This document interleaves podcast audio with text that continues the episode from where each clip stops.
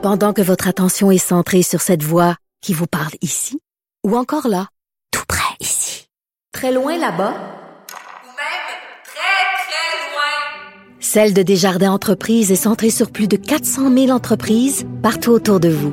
Depuis plus de 120 ans, nos équipes dédiées accompagnent les entrepreneurs d'ici à chaque étape pour qu'ils puissent rester centrés sur ce qui compte, la croissance de leur entreprise.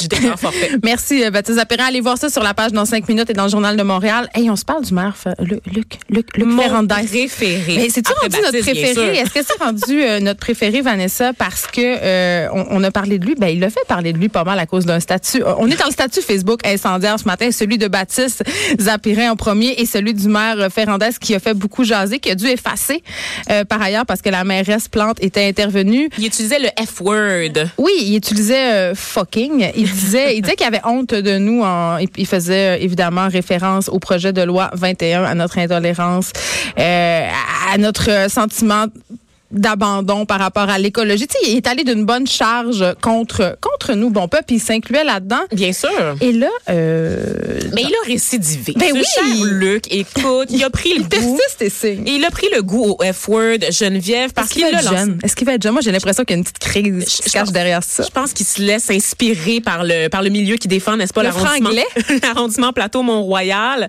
Peut-être qu'il aurait dit putain parce qu'il s'est rendu français. Oui, ça aurait été beaucoup plus à propos euh, pour être représentatif de son électorat. Exactement. Mais non, il a lancé un what the fuck en plein conseil municipal Geneviève. Et oui, à- à- à- après avoir reçu euh, des, des commentaires, après, après avoir été réprimandé par la, la mairesse de Montréal, parce que c'est ça qui s'était passé. Il avait été obligé de retirer son Eh oui, statut, l'effacer. mais aussi il avait été réprimandé en public par la mairesse qui avait dit que ça n'avait pas d'allure de tenir de tels propos, même sur les réseaux sociaux, évidemment. Et donc, le what the fuck a été lancé en répondant à une question d'un conseiller de l'opposition sur euh, la revitalisation de la rue Saint-Denis. Et là, pour les gens en région qui nous écoutent pas, ben, qui sont jamais venus à Montréal. Nous écoutent, nous écoutent, voyons, que, que dis-je? Qui nous écoutent, mais qui sont jamais venus à Montréal ou qui n'ont pas l'habitude d'aller à Montréal.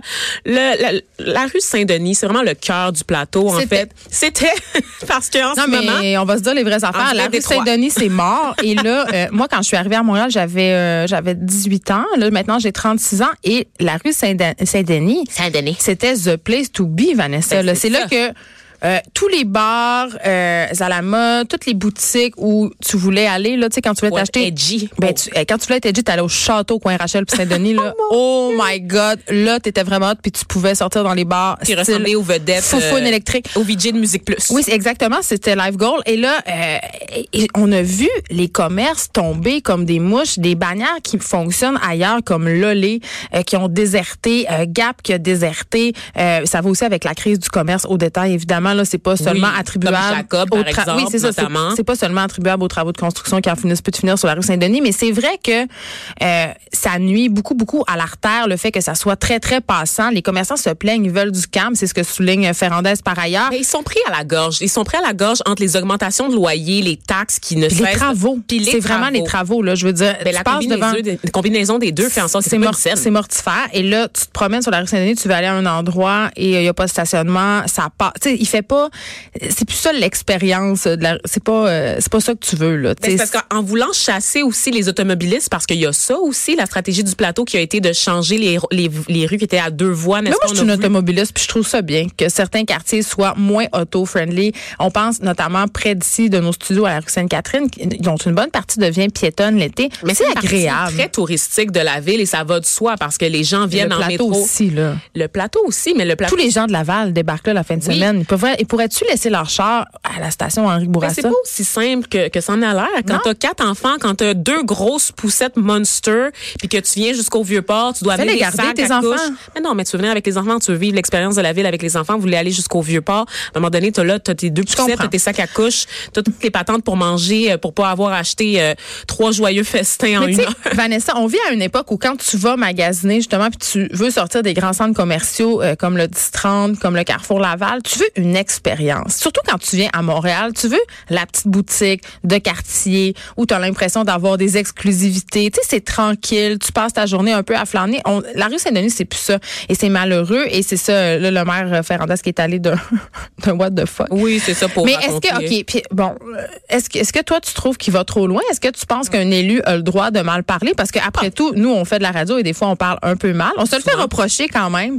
Est-ce que, est-ce qu'on a le droit de mal parler en public? Ben, C'est parce qu'on on est. Moi, je pense que oui. Et là, il va falloir être un peu conséquent parce qu'on reproche tout le temps aux politiciens la langue de bois. On reproche tout le temps aux politiciens d'être trop lisses, d'avoir euh, la, la quote, l'espèce de clip euh, de 30 Ben, la secondes. cassette. La cassette, mais la clip de 30 secondes aussi qu'on va jouer en boucle là au téléjournal. Laisse-moi la déclaration La choc cassette. qui va faire oublier en fait toutes les politiques qu'il y a derrière. Et moi, je suis contente d'avoir des gens comme euh, notre chère Catherine Dorion, n'est-ce pas, et aussi Luc Ferrandez, des gens qui ont de la personnalité et qui n'ont pas peur de l'affirmer. Donc, c'est deux politiciens, je trouve, en ce moment, qui se distinguent sur leur façon de parler puis de rentrer dedans aussi, Et puis que la- les mêmes valeurs. Mais ces policiers-là que, que la vie politique n'a pas aplani parce que Exact. je reproche un peu euh, un, un de ces polici- euh, politiciens-là, c'était Gabriel Nadeau-Dubois. Je trouvais euh, qu'il avait cette verve-là, cette fougue-là, et je trouve que la politique le, le assagit. On- il, se. Il, ne- il- il- c'est toujours monon. Qui se rappelle de- ben oui, mais tu sais, Léo Bureau Blouin, c'était genre Ouais. le, le mononcle avant l'heure, là. Ça, c'était le, le petit garçon avec, avec lequel toutes les mères voulaient qu'on se marie. Le beau petit Léo. Monsieur Charret, il va falloir mettre un peu euh, d'eau dans votre bain, euh, les étudiants. Mon imitation est vraiment bonne. À quand Vanessa? Au bye-bye? mais, mais, mais non, mais néanmoins, c'est vrai, t'as raison. On, on- dirait qu'on peut jamais gagner. On veut le bar puis l'argent du bar. On se plaint que nos politiciens, ils sont tous les sont mêmes.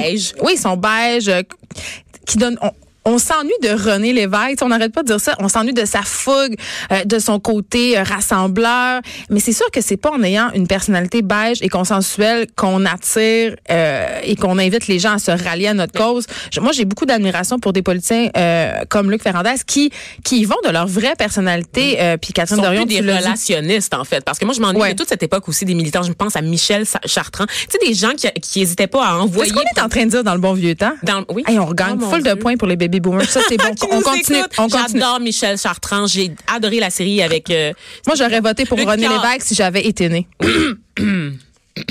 Et donc, euh, tout ça pour dire que je, je, je, je regrette un peu qu'on est dans une ère de politiciens relationnistes, en fait, qui ont tout du coaching en communication puis en relations publiques pour voir les crises arriver puis pour pouvoir les gérer de la manière la plus lisse et la plus beige qui soit. Donc, C'est pas. je prendrais un peu plus de remous euh, dans la politique québécoise. Puis je pense que ça nous aiderait aussi à avoir de meilleurs débats, tu sais, des débats Ben, qui s'élèvent, en fait. Ben oui, parce que là, on est en train d'en parler euh, de, de cette sortie-là du maire Ferrandez. On n'aurait probablement pas parlé de ce conseil municipal s'il n'y avait pas s'il y avait Oui. pas eu lieu et on n'aurait pas pu parler euh, d'à quel point la rue Saint-Denis est morte. Mais tu vois aussi la férocité avec laquelle il défend ses dossiers et donc Ben ses citoyens. Ben, il y a quelque chose qui parle du cœur quand même. Tu sais, on s'est ému là, euh, la semaine dernière de François Legault qui avait eu des mots très durs là, à la suite de la tragédie à Granby, n'est-ce pas? Mais c'est c'est les meilleurs moments. C'est les moments où nos politiciens, en fait, on se rappelle pourquoi on les porte au pouvoir, puis on se rappelle qu'il y a des humains derrière ces jobs-là Puis de on veut les voir, ces humains-là. Puis on je- veut les voir plus souvent. Puis Luc Ferrandez, je, je- je ne suis pas toujours d'accord avec euh, sa façon de faire et ses politiques, mais c'est une bête politique incroyable. Et il est agréable à suivre sur les médias sociaux. Euh, tu parlais euh, de la fillette de Granby, Vanessa. Euh, évidemment, ça nous quitte pas. On continue à y penser. On continue d'en parler. Et euh, il y a une lettre ouverte qui a attiré mon attention, qui a été publiée le 12 mai. Ça fait déjà euh, deux jours, mais je voulais en parler quand même ce matin. Euh, c'est le cri du cœur d'une maman une maman qui profite entre guillemets parce qu'évidemment elle profite pas là, mais elle, profite de l'occasion euh, pour faire une sortie. Elle parle de la mort injuste de la fillette de Granby, mais elle dit ça, ça me ça m'a donné envie de rompre le silence et de parler au grand jour d'un des passages les plus difficiles de sa vie de mère. Alors, je vous raconte brièvement euh, son histoire. Elle s'appelle Josée Bérubé et c'est une architecte urbaniste à la ville de Montréal. Elle a adopté deux enfants de la Thaïlande, des enfants qui sont âgés aujourd'hui de 33 et 27 ans. Et elle dit, euh, c'est une fille et un garçon, évidemment, ces enfants-là, et elle dit, elle confie en fait euh, que sa fille a présenté des problèmes dès son arrivée au Canada à l'âge de deux ans. Elle a eu des problèmes de santé auxquels se sont succédés des problèmes de comportement, des problèmes euh, d'apprentissage. Et là, cette mère-là euh, nous dit d'emblée qu'elle avait les moyens l'énergie, l'intelligence, la volonté de s'occuper de cet enfant-là. Elle pouvait avoir recours aux meilleurs spécialistes. Sa fille était suivie en, en pédopsychiatrie à l'hôpital Sainte-Justine. Elle avait des services complémentaires au privé. Là, on s'entend-tu, Vanessa? On est dans le scénario de rêve d'un enfant qui a besoin d'aide et qui en reçoit. Ses parents mettent tout en œuvre pour qu'elle aille bien. Euh, et à l'âge de l'adolescente, cette petite fille-là a décidé d'aller vivre dans un centre jeunesse. Hmm. Par elle-même? par elle-même. Wow. Elle a émis ce souhait-là à l'équipe de Sainte-Justine qui ont trouvé que c'était une idée appropriée et ont mis la machine DPJ en marche. La mère s'est retrouvée sans recours parce que sa fille avait 16 ans. Et quand tu as 16 ans, tu peux décider d'aller vivre en famille d'accueil. Donc, le système a accédé au désir de sa fille. Elle est partie en centre jeunesse. Sans prendre en considération le milieu familial ben, qui était... C'est ce que José Bérubé dit dans sa lettre. Là, c'est un témoignage personnel. Je crois qu'il faut faire attention. Dans ce cas précis-là, on a semblé euh, penser que c'était adéquat pour cette jeune fille-là d'aller vivre en dehors de son milieu parce qu'elle avait euh, des conflits parentaux insolubles. Euh, mais tu sais, on sait qu'on manque de ressources, on manque de ressources pour des enfants qui ont des vrais problèmes entre guillemets, c'est-à-dire je dis pas que cette petite fille-là n'avait pas de problème, mais qui vivent dans des milieux qui sont inappropriés avec des parents qui sont trop prises avec des problèmes de toxicomanie, d'alcool, tu sais tu comprends, ils sont pas dans des milieux sains, ils sont en danger. Mm-hmm. Et là, cette mère-là a réalisé soudain que sa fille avait un peu compris comment manipuler le système, arrêter d'aller à l'école, elle s'est mise à boire, à se droguer. Euh, et là, à un moment donné, le centre jeunesse en a eu assez Hein? Mm-hmm. Et ils, ont appelé la madame puis ils ont dit ben là revenez reprendre votre fille, assurez votre rôle de parent. Wow! Et là, attends, ça Tu le retournes au magasin. C'est pas fini là. Là, à ce moment-là, la fille a fait une demande pour leur retirer leur autorité parentale. Ben voyons. Ouais. Ça se fait ça? Ouais. ouais. Et on a pu aller et là, de l'avant. Attends, attends. Et avec l'aide des, attends, avec l'aide des professionnels qu'ils avaient consultés, qu'ils avaient payés de leur poche, leur fille a réussi à les déchoir de leur autorité parentale. Mm. Aïe, aïe. C'est quand même. Mais là, le système a beaucoup de failles. C'est comme ça explose. Mais dans ce cas-là, euh, la mère dit Ma fille a fait plus d'un centre jeunesse et on nous a avoué qu'on comptait les jours avant qu'elle atteigne ses 18 ans et quitte le centre. C'est-à-dire, elle profite du système, elle en abuse. Le système le sait, s'en est rendu compte et sont poignés avec son poignet avec et cette petite fille prend une place, euh, a pris une place parce que maintenant, euh, bon, elle est dans la trentaine, a pris une place d'une enfant qui en aurait eu vraiment plus besoin qu'elle, tu sais. Donc, euh, c'est un autre son de cloche complètement, cette mère qui a décidé de faire cette sortie-là, puis de dire, des fois, il y a des enfants qui profitent du système, il y a des y a des intervenants qui, pas qui font pas leur job, mais qui se laissent un peu prendre.